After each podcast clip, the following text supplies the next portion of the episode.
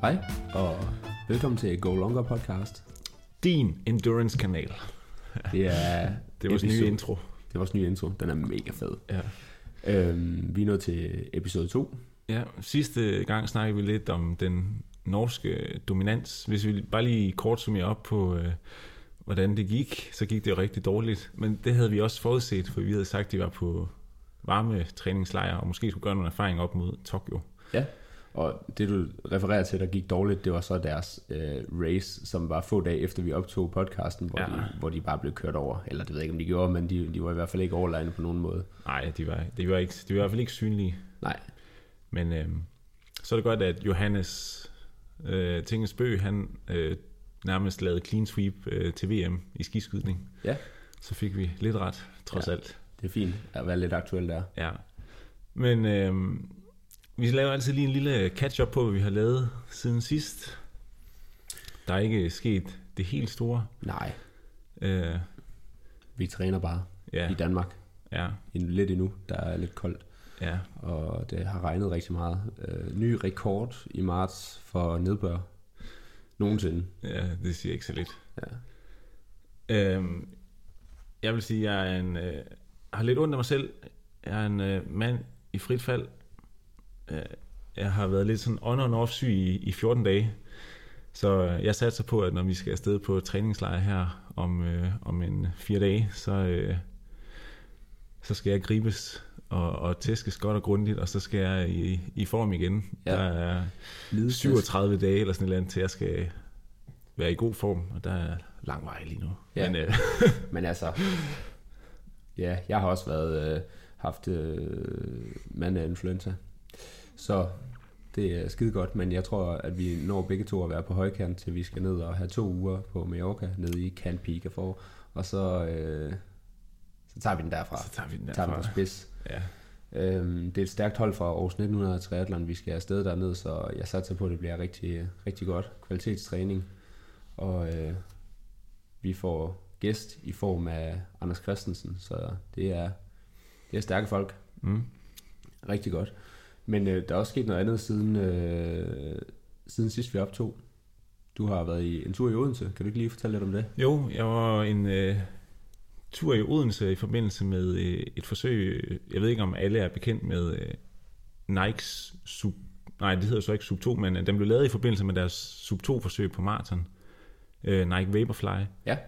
Øh, så man ser, at, at utrolig mange løbere løber i efterhånden. Øhm, Og ja, også, øh, også ikke sponsorerede atleter, fordi der, der har været en seriøs hype omkring den her sko. Ja, ja men det er netop det. Så hvad, hvad er op og ned? Og der er jo mange studier, der viser, at, at, det, at det giver i gennemsnit de her 4% på, på løbeøkonomien. Ja, ja.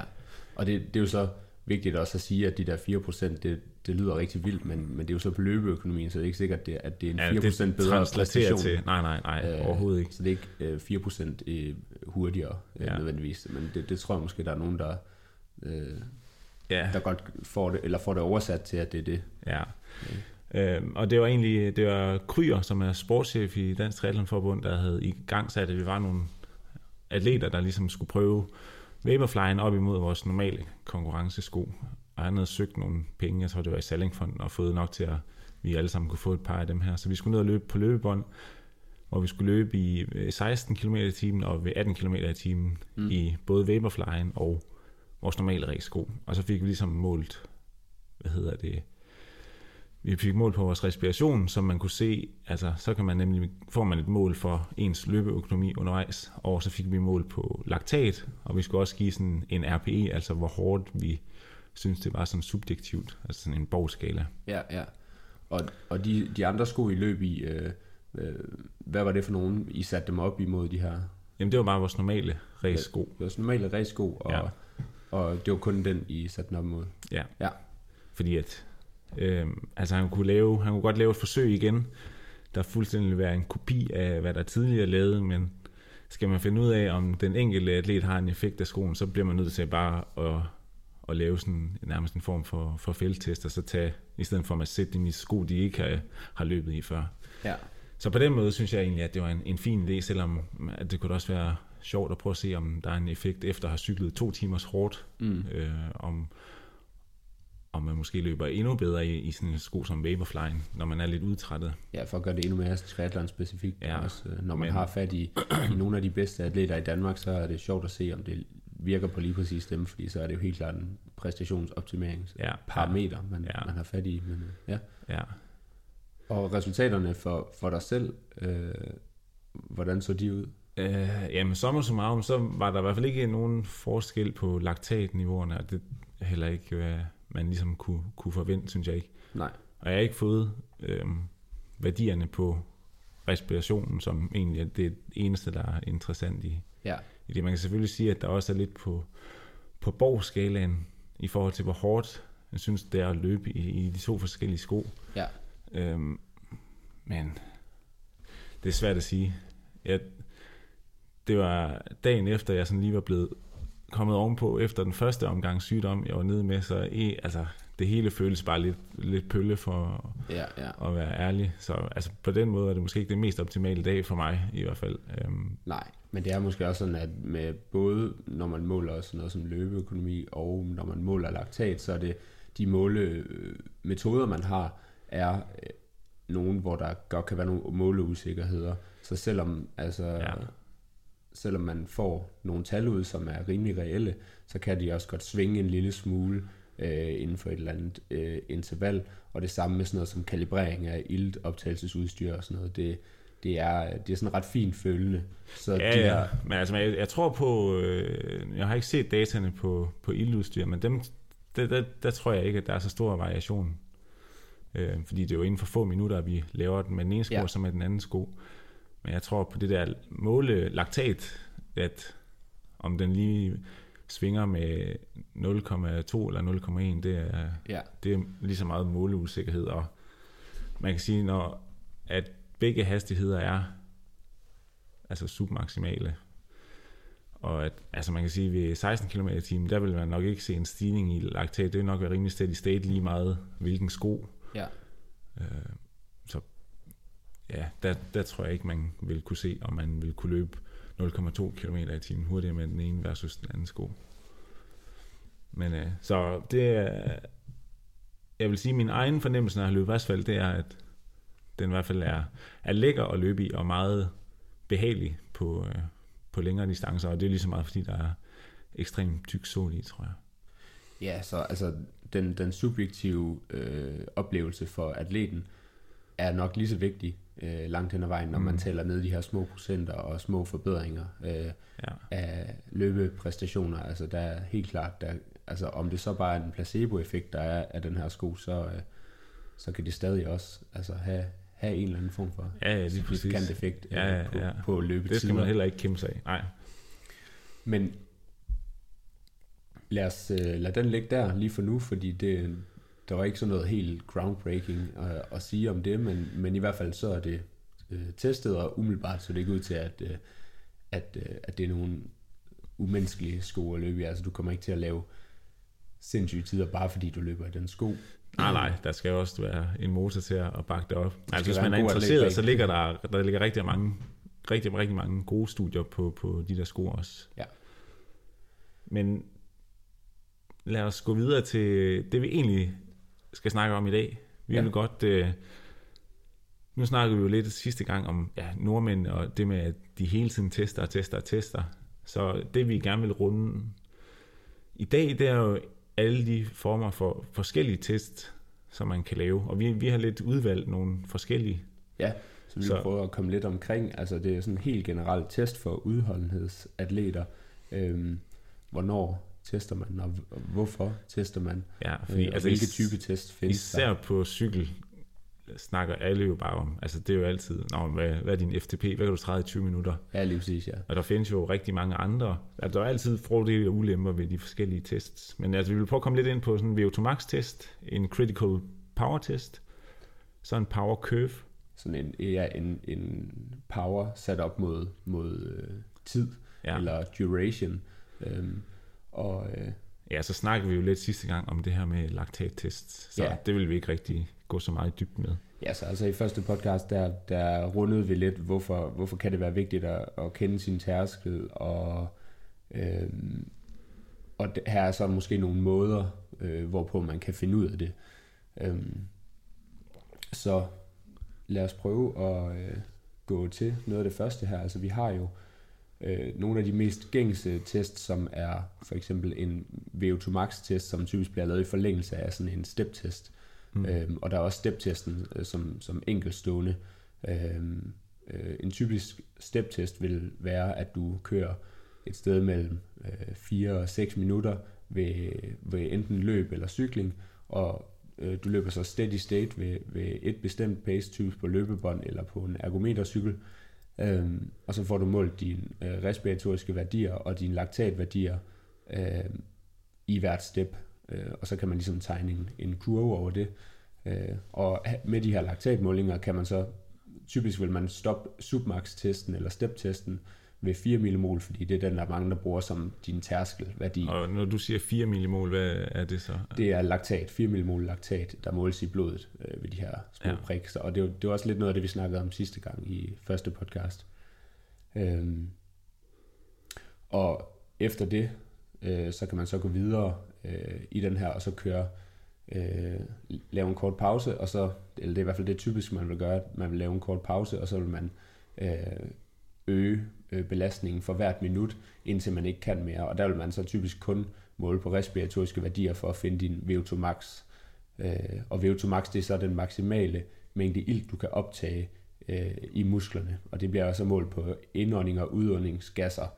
Øh, og der er også rigtig mange, der synes, det er rigtig fedt at kigge på de her VO2 max øh, værdier, øhm, og synes, det, er, det ser meget dyrt og meget videnskabeligt ud, når man får lavet en, en VO2 max test, Øh, så det er folk meget op at køre over, specielt hvis, hvis man kan lægge et billede af den der benmaske op på, ja. på Instagram, så er man en, en stor kanon, så har man været ude og bruge nogle penge på optimering og på, på test. Øhm, men hvis vi lige skal prøve at kigge lidt på, på VO2 Max-testen, hvad, hvad kan den, og hvad giver den af resultater, og hvad, hvad kan man bruge den til, og skal man, skal man bruge den til noget øh, som udholdenhedsatlet?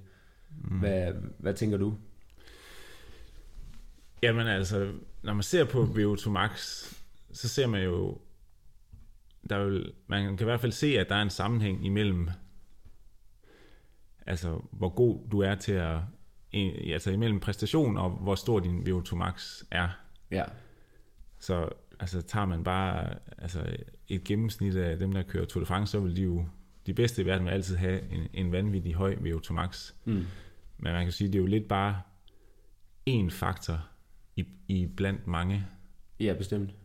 Øhm, fordi man kan godt få at vide, hvor stor ens motor er, men det VO2 Max-testen ikke fortæller os, det er, at hvis du tager to atleter, så kan det være, at den ene er i stand til at, at køre ved 80% af deres VO2 Max i en time, og så vil du tage den anden atlet, øh, som har præcis den samme VO2 Max, men ikke kan køre eller kan køre endnu hurtigere end hans, hans kammerater. Det er måske, fordi han så er i stand til at ligge ved 85 eller endnu højere procent af hans VO2 max. Mm. Så hvad kan man sige, det, det som VO2 max-testen ikke fortæller, den, den fortæller på en eller anden måde motorens størrelse, men den fortæller mm. ikke noget om, øh, hvad kan man sige, det aerobe og anaerobe, den, den fordeling, der er øh, hos atleten, og, og udholdenhedsparametre øh, og sådan noget, er heller ikke sådan, så godt vist i sådan en test. Øhm, Ja, og det man faktisk også ser, det er jo, der er dem, der så har en rigtig, rigtig høj VO2 max, kan så ikke køre ved lige så høj procentdel af deres VO2 max. Hvor dem, der så har en, der er lidt lavere, så er de så bedre på nogle andre parametre, og så ja. på den måde går det, går det lidt op. Og så er det så dem, der er så heldige, at de så bare er gode på alle de der parametre, og så sparker røv, ikke? Ja, altså så, så specielt altså på cykelry, eller hos cykelrytter vil en høj VO2 max typisk bare også øh, give en, en god performance, men hos mm. løbere har man set øh, løbere, der løber de samme maratonsider for eksempel, men have, have vidt forskellige VO2 max værdier. Nogle, der har meget, meget højere, og nogle, der har faktisk har relativt lave VO2 max værdier, selvom de løber verdensklasse øh, tider på, på løb. Ja. Og der har man jo så set, at, at nogle gange, eller i hvert fald ofte, så er det sådan, hvis du har en meget høj VO2 max, så er din, måske din løbeøkonomi også øh, kompromitteret en lille smule, så har du måske en høj VO2 max, fordi at din løbeøkonomi lige er en smule dårligere. Ja. Øhm, Så man kan godt se nogle virkelig, virkelig hurtige løbere have en vildt god løbeøkonomi, men så er deres VO2 max bare heller ikke helt vildt høj. Mm. Øhm, Og så, Faktisk så så jeg nogen, der havde lavet sådan en estimering, at altså hvis man har et kondital på 70, det er, altså, det er rimelig godt. det er rigtig godt, især for sådan øh, gennemsnitsdanskeren, der er det Ja, ja, der- off the charts, ja, ja. men sådan for elite er det måske lidt i den lave ende. Men hvis man skulle løbe 5 km på 15 minutter, så kunne man gøre det med, en, med et kondital på 70, hvis du havde en, en dårlig løbeøkonomi. Hvis du så ligger i en helt anden ende og har en god løbeøkonomi, så kunne man nøjes med et på, på 60. Ja. Så kan man bare se, hvor... Der kan man se, hvor stor, undskyld, hvor stor forskel Ja, øh, der kan være på det. Øhm, og hvis vi så, så har vi så VO2 max testen, så altså det, du kan bruge den som måske sådan et punkt, øh, et punkt for, hvor er din form lige nu, kontra, ja, øh, hvor var den sidste år, eller tidligere på sæsonen. ja. Øhm, og man ser også, altså det er også, det er som om, at eller VO2 Maxen er også til, altså det er jo trænerbart op til en eller anden vis grænse, så som om der er en eller anden genetisk stopklods, så Ja. man, man kan ret hurtigt altså makse ud på den måde. Jeg, jeg tror ikke, at hverken din eller min VO2 Max har rykket sig de sidste øh, fire år eller sådan noget. Nej, Jeg- så det vil sige, hvis du laver en eller anden øh, given mængde øh, højintens træning, som typisk vil være det, der stimulerer din VO2 max, mm. øh, så nogle af de her hit-intervaller, øh, lad os bare sige 5 gange 6 minutter, eller øh, 8 gange 3 minutter, eller sådan noget, hvor du bare kører fuld smadret. Ja. Og hvis du så har en god blok af den type træning, så vil du typisk komme ret tæt på de, din, den VO2 max, øh, som du rent genetisk er givet, og så kan du måske, måske ikke rykke den derfra, men det, det ser ud til, at det i hvert fald er meget, meget, meget svært at rykke på den grænse. Præcis. Ja, så det, man bliver bedre til, det er bare det her med at kunne ligge længere tid ved en højere procentdel af din VO2 max. Ja, altså for eksempel som, som løber kan du få en bedre løbeøkonomi, øh, og så kompensere på den måde, så du ved samme VO2 max kan løbe hurtigere. Mm. Øhm, men hvis vi så skal gå videre og kigge lidt på nogle af de andre tests, vi har, øh, så har vi den her, der hedder Critical Power, som skulle være en af de mest modbydelige tests, man overhovedet kan køre. Ja. Øh, Den er, vi er blevet enige om, at det nok mest er på cykel, den kan laves, fordi det man skal, det er cykel 3 minutters all out, og det lyder jo ikke. det lyder ikke så hårdt. Nej, men Problemet er, at man ikke må disponere. Man skal simpelthen starte med at køre altså alt, hvad man overhovedet kan. Så man starter med at spurte, og når du ikke kan det mere, så fortsætter du med at spurte. Og når du ikke kan det mere, så uh, overlever du. Uh, altså du skal stadig blive ved med at køre max, indtil der er gået tre minutter. ja. Øhm. Og, og det skal så også siges, at man må heller ikke, øh, man må ikke være bevidst om, hvor lang tid der er gået, så man sidder lidt i et smertehelvede i uvidenhed om, hvor lang tid der reelt set er tilbage. Ja. Så det er bare all out lige fra start, og så uh, Ja, skal du bare dø uh, med, med skoene på. Um, og kan du prøve at forklare lidt om, hvad den her test den, den viser? Uh, ja der er jo sådan en start, startfase og en slutfase i den her test, som man måske ikke kan tolke noget ud fra. Ja, altså i og med, at man kører all out fra start af, så øh, kan man få et, et mål for, hvor godt man arbejder anaerobt, altså uden ild, så det vil være i den her, specielt de første 30 sekunder, altså hvor man virkelig kan spurte. Det der så er, er teorien bag testen, det er, at efter de her 150 sekunder, altså når der er 30 sekunder tilbage af testen, så har man reelt set opbrugt alle ens sådan anaerobe ressourcer, så det man det power output, man kører med de sidste 30 sekunder, det svarer til ens anaerobe tærskel. Det vil sige, at der arbejder man kun aerobt, fordi at alle ens anaerobe ressourcer, de ligesom er brugt op. Så det vil være en, en hurtig måde at finde ens så at sige, tærskel på, i stedet for, man går alternativt, det er jo så at køre den der øh, 20 minutters FTP-test, og så gang med 0,95 eller 0,92. Og på den måde, men det tal, man får ud af den, det vil nogenlunde være det, man holder de sidste 30 sekunder i den test. Og det gode ved den, det er jo så, at man ligesom får brændt alle de her anaerobe ressourcer af, hvor at FTP-testen ved man ikke helt, hvor, hvor mange procentdel af den, der er anaerob, hvor mange procentdel af den, der er aerob. Øhm, ja, det kan jo det... være svinge meget fra atlet til atlet. Ja, så i virkeligheden, hvis du gerne vil finde din reelle tærskel, eller hvis du er meget interesseret i, hvad din reelle øh, anaerobe tærskel er, som også typisk er den, man, man forsøger at finde ved de her omkring 4 millimol laktat, øh, så kan du både tage, prøve at finde en step-test med din 4 millimol laktat, mm. så kan du prøve at lave den her øh, critical power på 3 minutter, og så kan du prøve at lave en 20 minutters all-out test, og så finde din FTP, eller estimere din FTP ud for det. Og så burde de her tre tal være rimelig tæt på hinanden, men ja. højst sandsynligt, så vil de ikke være helt, helt præcist, men altså sådan rimelig tæt på hinanden. Ja, det tror jeg også. Og de er alle sammen estimater for, hvor din øh, anaerobe tærskel er. Ja. Øhm. Så det man så også kan med testen, det er jo, at man kan jo se, hvor mange watt yder man de første 5 sekunder, de første 30 sekunder, første minut. Øhm, og på den måde, ligesom, så får man ligesom en, en powerkurve over tid, som man også skal bruge til at se, om, hvor, hvor, hvor ligger mine styrker og svagheder? Er, er jeg der, hvor jeg skal være med min 1 minuts power? Og hvad med, ja, halvanden minuts? Øhm, hvor, ja, så kan man jo altid veje det op imod ens sidste 30 sekunder, som er den der anaerobe tærskel, og så ligesom få et billede af, hvor man måske skal sætte ind. Men der er også øh, andre muligheder, som lidt minder om, hvor man også kan få den her kurve. Det kan være, du vil fortælle lidt om, om power-curven.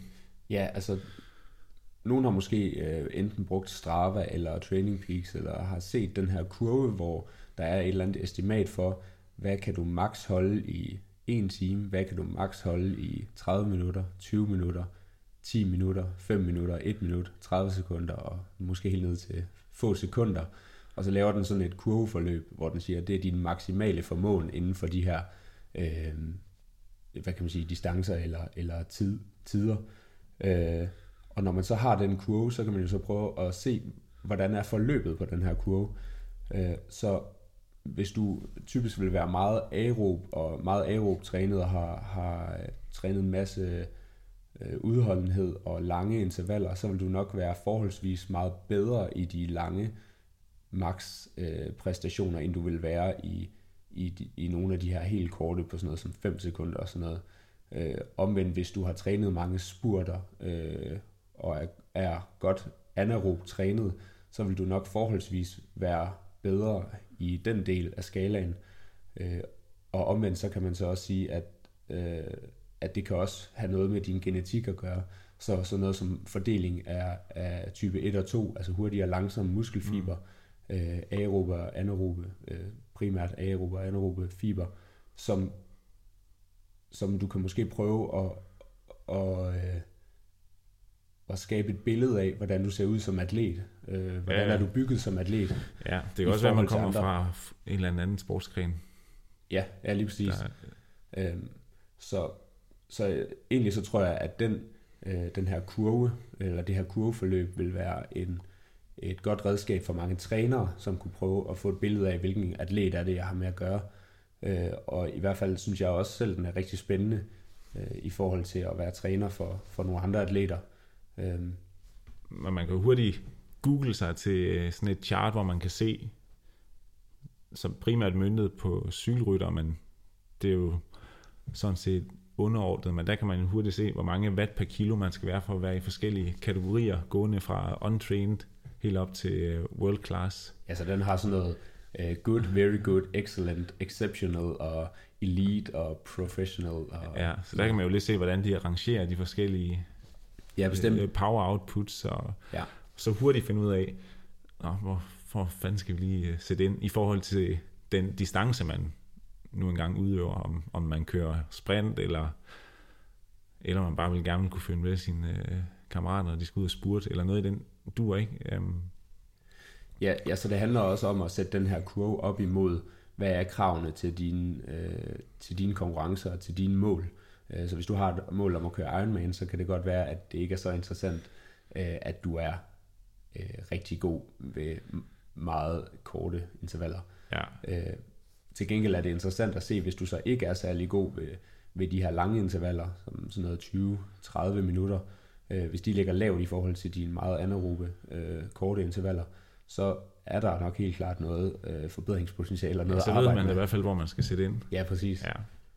Godt, men nu har vi snakket lidt om den her power curve, men hvis man sådan helt i praksis øh, skal prøve selv at gå ud og lave en power curve øh, med en eller anden form for test, øh, og det er sådan både på løb og på cykling, og måske også på svømning, den kan vi lige tage bagefter. ja. Øh, hvordan vil man så skulle gøre det, tænker du? Så laver man, ja, som du siger, man laver jo bare sin egen power curve. I stedet for at, at se, hvad Strava eller Training Peaks fortæller dig, så laver du din egen. Øhm, og det kan jo være, på, på cykel kunne det være, at man kører, man kører et minuts all out, en god pause imellem, så man kører en 5 minutters all out, og så kan man jo gøre op med sig selv, om man vil køre 10 eller 20 minutter derefter. Ja. Det kunne være et eksempel på, på at man laver en, en fin lille power curve for, for sin cykling, for så får man både det anaerobe bidrag med, med et minut, og man får lidt den der blanding der ved de 5 minutter, og så er der selvfølgelig 10 eller 20 minutter, der, hvor den, det aerobe bidrag er, er noget større. Og det samme vil man kunne gøre med, med, øh, med løb, som kunne være, man løber 400, og man kunne løbe 1500, og så Ja, man kan også godt i princippet løbe en femmer. Man kan jo i princippet skalere det op, så man kan også løbe en maraton. Men Ja. ja. altså, ja, ja, det lige er også præcis. det, men man skal ligesom sætte en grænse et eller andet sted. Ja, så, så det vigtigste er nok i virkeligheden, at, man, at hvis man har tænkt sig at teste det her, så man, man bruger de samme distancer hver gang. Præcis. Øh, så det er ikke så vigtigt, om det lige er 30 sekunder, eller om det er 1 minut, eller om det er Ja. 4 eller 5 minutter, eller om det er 10 minutter, et kvarter. Eller...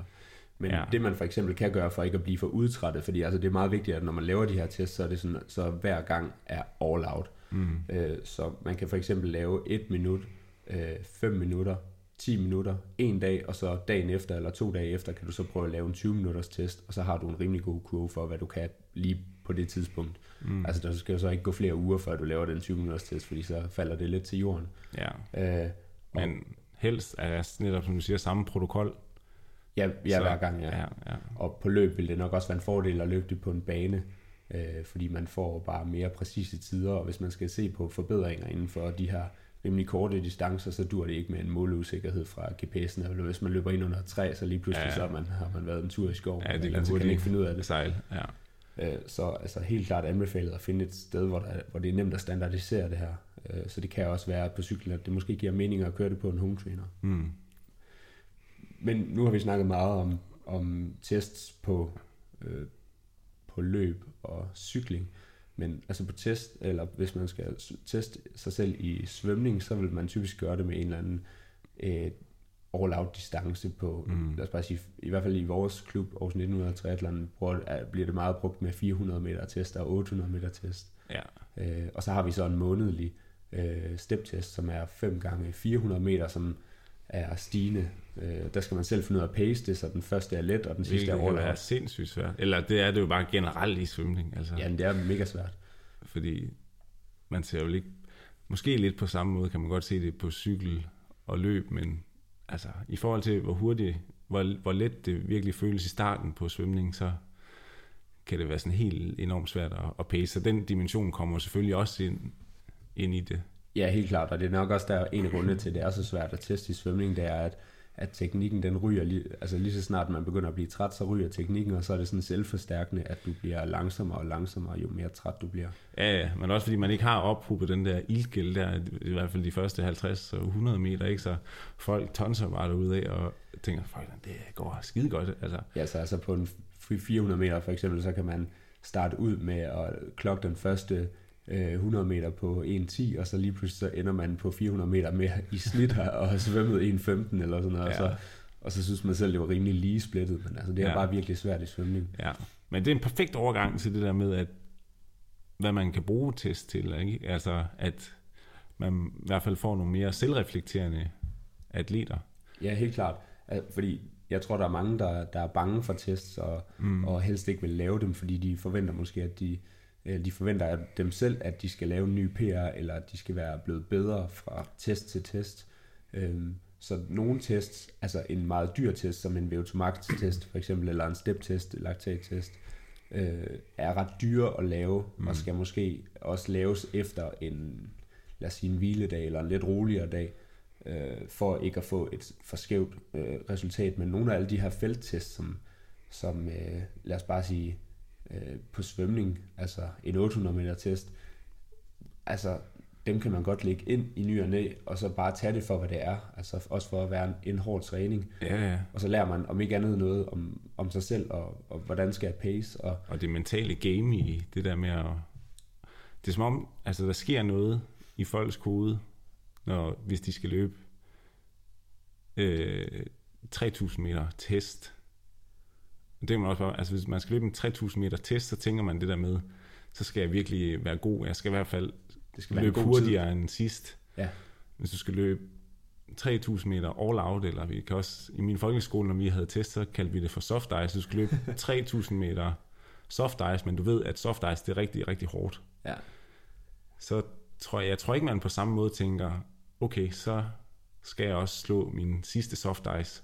Men man tænker, man, man tænker bare, okay, det, det må blive hårdt, og så bliver det, hvad det bliver. Men lige så snart det hedder test, så er det som om, så der er mange, der står af oven i, oven i hovedet. Og der tror jeg faktisk, at det er, er virkelig godt, det der med at mentalt at, at kunne kapere det.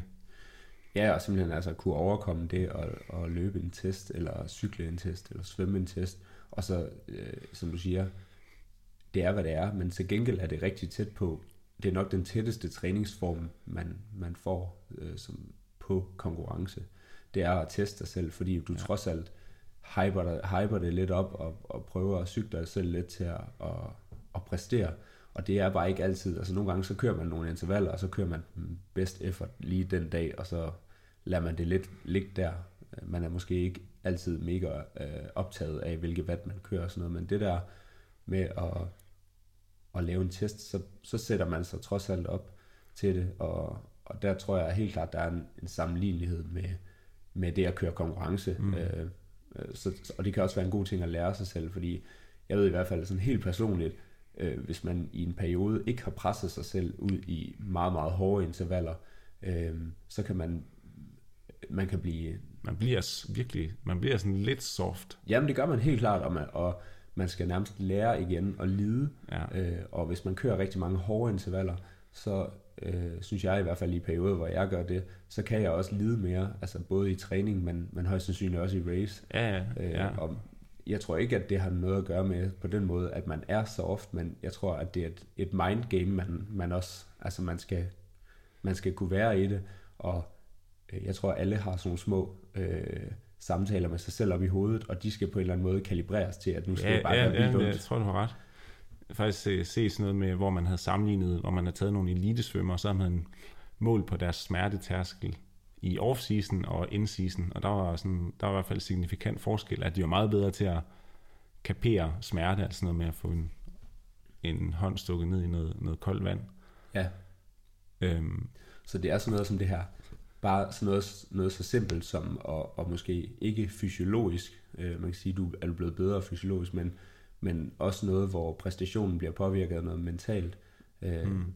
at det, jeg tror virkelig, der, der er noget at hente ved, ved at, at prøve også at optimere på de her, øh, og prøve at teste sig selv, og prøve at sætte sig selv op, op i hovedet, øh, og prøve også at være opmærksom på, hvordan man øh, taler til sig selv, under, Præcis. altså når det bliver hårdt.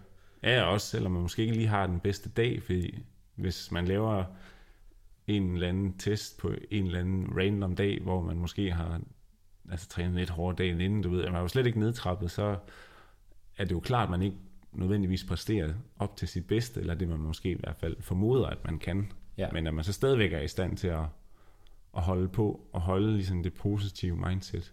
Det, Ja. det, tror jeg, det tror jeg virkelig er vigtigt. Helt klart. Og så er der også noget med det her med at bryde et interval op for simpelthen at pace det korrekt. Altså det er, det er bare svært, og det er Mm. også sådan noget, altså hvis du er væk fra det i en periode, så, øh, så sejler det. Når, altså, Fuldstændig. øh, så, så altså helt klart, øh, så længe man ikke skal bruge penge på at lave en test, så, så synes jeg det er okay, at, den, at de falder sådan relativt ofte, hvis man kan kapere det sådan rent mentalt. Ja, ja. Ellers så, så bare kald det noget andet. Ja, Kan man også. jeg er helt sikker på, at det der med soft ice, det har virket på dig høen. Ja, ja, det, ja. det kan godt være, at det gjorde det. Men jeg jo stadigvæk huske det, kan man sige. Jamen, det er rigtigt. Det er rigtigt.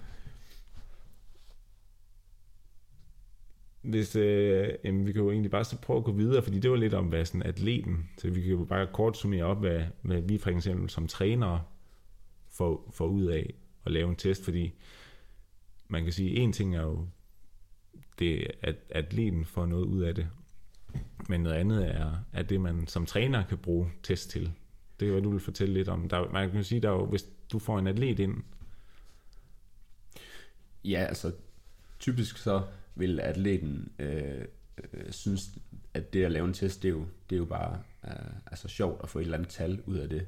Øh, og som træner øh, vil det nok vil det være et eller andet specifikt tal eller et eller andet mål, man gerne vil have ud af det, fordi man vil bruge det til at planlægge træning efter. Øhm, så det jeg for eksempel vil gøre, hvis jeg får en ny atlet ind, det er, at jeg vil selvfølgelig prøve at opveje, øh, hvor veltrænet er den her person i forvejen. Så hvis det er en helt, helt, helt nybegynder, så vil jeg nok starte op med sådan lidt øh, basis øh, træning i en kortere periode, før jeg udsætter nogen for sådan noget voldsomt testværk. Fordi skrammer det koster, dem væk. Ja, skrammer dem væk med, med et eller andet. Altså, øh, så vil jeg nok planlægge træning sådan lidt mere efter øh, følelse og, og altså pace på, på sådan, altså fornemmelse. Mm. Øh, og så prøve at, at snakke øh, den her atlet lidt mere igennem øh, processen og igennem træningen. Øh, men når jeg så tænker, at den her person er klar til at prøve at for eksempel øh, løbe en 5 km test, som jeg godt kan lide at bruge, øh, så, så vil jeg typisk altså, lave, lave en 5 km test, og det, det skal så helst være et eller andet sted, hvor det ikke hverken blæser for meget, eller det, det skal heller ikke være i skoven, når det går for meget op og ned og sådan noget, men sådan en, en rimelig regulær femmer, ja. øh, som, som jeg godt kan lide at estimere øh, sådan paces, træningszoner og paces ud fra. Øh, og så vil jeg lave, men jeg vil ikke lave den alt for ofte, så vil jeg lave den der, og så vil jeg måske lave den igen øh, i den sidste indledende fase til, til den allermest specifikke træning frem mod et race. Så det vil mm. sige, øh, i starten, når jeg starter med at træne en atlet, eller i starten af et år, og så øh, lige inden den sidste specifikke træning går ind for ligesom at estimere nogle lidt mere præcise race paces osv. Um, og sådan noget som cykeltest, der bruger jeg til 20 testen, fordi alle kender den lidt, og den er sådan rimelig nem at gå til. Øh, og, og sådan tidsmæssigt minder den for mange om øh, pacing-strategien, der er i en, i en 5 km. Så de to, de er sådan lidt sidestillet med arbejdskravene. Mm. Øh, og, og den tid, det kræver at gennemføre dem. Så det er sådan de to, jeg bruger mest for, for dem, jeg træner.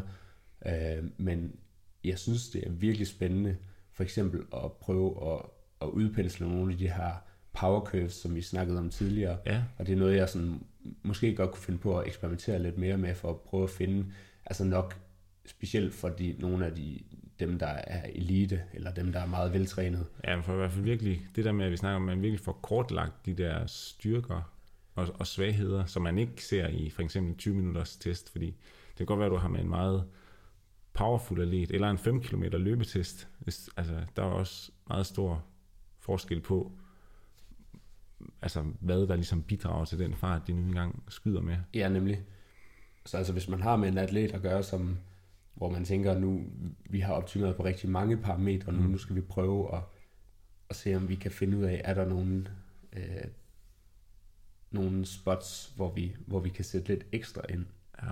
øh, ud over at lave god træning, øh, og få en god træningsrytme og en god træningsuge op at køre, så skal man måske ind og søge nogle, nogle af marginalerne, så, så synes jeg, det vil være spændende at lave sådan noget som en power curve, øh, hvor man kigger på, hvor, hvor kunne nogle af svaghederne ligge hos den her atlet, eller styrkerne for den sags skyld. Ja, ja. Øh, og det kan jo også have noget at gøre med, hvordan man coacher atleten i forhold til, til strategi i, i et race, ja. øh, hvor styrker og svagheder ligger. Ja, ja. Har du nogle tanker, du gør sådan, øh, ud over det, vi har snakket om, med, med hvordan man tester atleter, og hvordan man som træner skal forholde sig til de her tal, man får ud af det? Ja, jeg synes, at der skal som regel være et formål med testen, så det ikke bare... Så man kaster ikke bare test efter folk? Test i sig selv. Nej, så synes jeg et eller andet sted, at man måske i hvert fald i lige så høj grad kunne lave et hårdt træningspas, og så måske få det mere kvalitet i det. Men jeg synes, det er en god måde, og det der med at sådan hurtigt få en idé om, hvor atleten er. Og så kan man jo i høj grad, sådan ud fra de forskellige træningspas, få en idé om, hvordan at de ligesom stille og roligt forbedrer sig. Ja, for det er jo også helt klart, altså man kan jo også godt, øh, man behøver ikke nødvendigvis at teste en atlet for at finde ud af, hvor de er henne sådan niveaumæssigt. Nej, nej. Altså typisk vil man jo godt, øh, altså hvis man er en lille smule opmærksom som, øh, som træner, så vil man jo godt vide det ud fra, at man sidder og laver deres daglige træning. Præcis. Og sidder og man kan relativt, tiden. Ja, undskyld, ja, du fortsætter bare. No. Men altså man kan ret nemt, eller sådan ret præcist estimere, synes jeg, når man først har arbejdet sammen med atleten i et stykke tid. Ja. Men nogle gange kan jeg også godt finde på at gøre det bare for deres egen skyld. Altså hvis man har startet op, og man ved, okay, det her løb de, dengang vi startede op, og sådan, og de måske også altså selv tænker, okay, det kan godt være, at jeg egentlig er, er blevet lidt bedre. Nogle gange er det også bare dejligt at få bekræftet og, og se det sort på hvidt, hvor meget man egentlig har forbedret sig. Ja, helt klart. Det kan jo også godt være motiverende i sig selv. Ja, ja. Øhm, jeg vil sige, altså førhen har jeg, jeg har ikke tænkt så meget det der med det mentale i at skulle køre tests, altså sådan tilvende folk. Øhm, det er jo noget, ja, som du nævnte, som der har været lidt, som vi vil til at starte op med i 1900 elite, på eliteholdet i, i Aarhus, øh, hvor jeg måske selv førhen har været tilhænger af, at der er ingen grund til at lave test. Testen skal ikke være formålet i sig selv. Altså Nej, der skal ligesom... Der skal ligge noget bag. Der skal ligge noget bag, ja. ja, ja.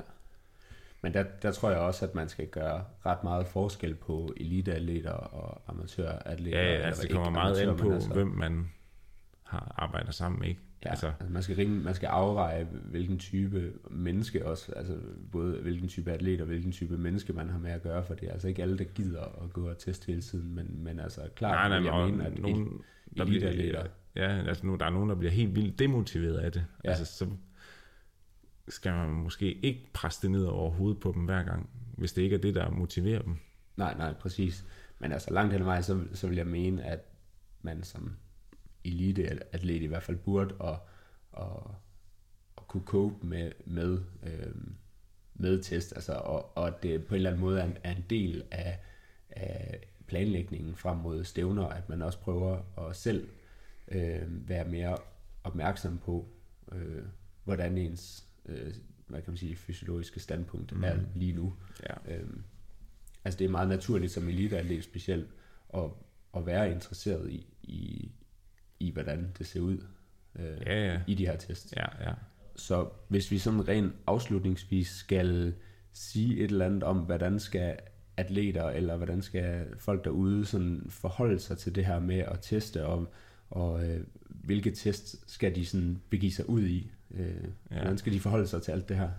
Ja, vi fik jo vel rundet det sådan okay af her i, i, i de forrige minutter, men altså som udgangspunkt, så er det vel kend formålet med din test, og kend ligesom testens styrker og svagheder. Hvad kan den fortælle dig, og hvad kan den ikke fortælle dig? Ja. Det er i virkeligheden nok øh, budskabet, fordi alle test har styrker og svagheder. Ja, så den bedste test er i virkeligheden nok den, der viser noget det er race. om noget. Ja. Altså den viser, øh, en 20 minutters test skal man være opmærksom på, den, den viser i, realiteten kun noget om, hvor godt du kører i 20 minutter. Ja, ja. Så du skal ikke begynde at tolke alt muligt andet ud fra den.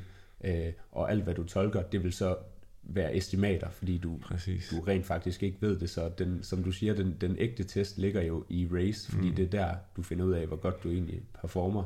Og, og det er den øh, mest specifikke test, man kan lave. Ja, det må fordi, man sige.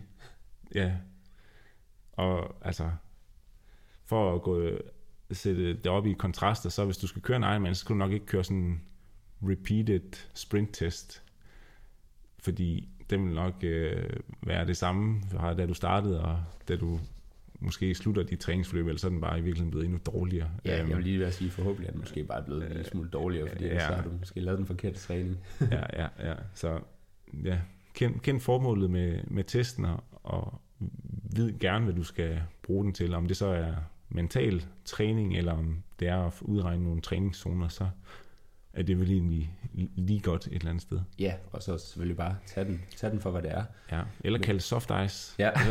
godt. Høen har gode erfaringer med det der med soft ice. Ja. Øhm, hvis vi så skal ellers runde af, har vi noget, vi, vi har fået utrolig fin feedback egentlig, synes jeg, på afsnit 1 eller episode 1, Ja, og det er vi helt vildt glade for. og også fået et par spørgsmål, så jeg ved ikke, om vi tænker om, når vi har samlet nok spørgsmål ind, kan vi lave en lille episode, hvor vi besvarer lidt af det hele. Ja, Var tanken måske. ja det, jeg tror, det bliver, sådan, det bliver sådan, det bliver, men vi er i hvert fald helt vildt glade for, at der er faktisk også kommet en del øh, forslag til, hvad, hvad vi skal snakke om.